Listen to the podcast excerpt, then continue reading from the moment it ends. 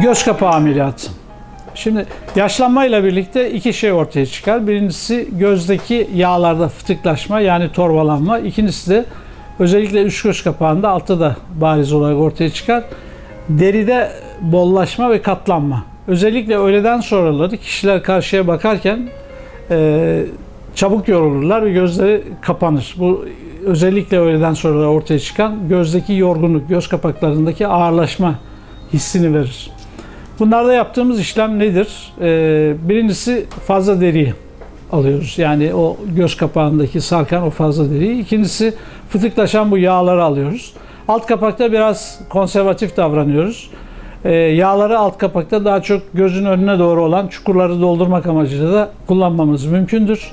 Ee, etkinliği 15 yıl kadardır. 10 ila 15 yıl kadar. Ameliyat süresi e, yaklaşık 2 2,5 saattir.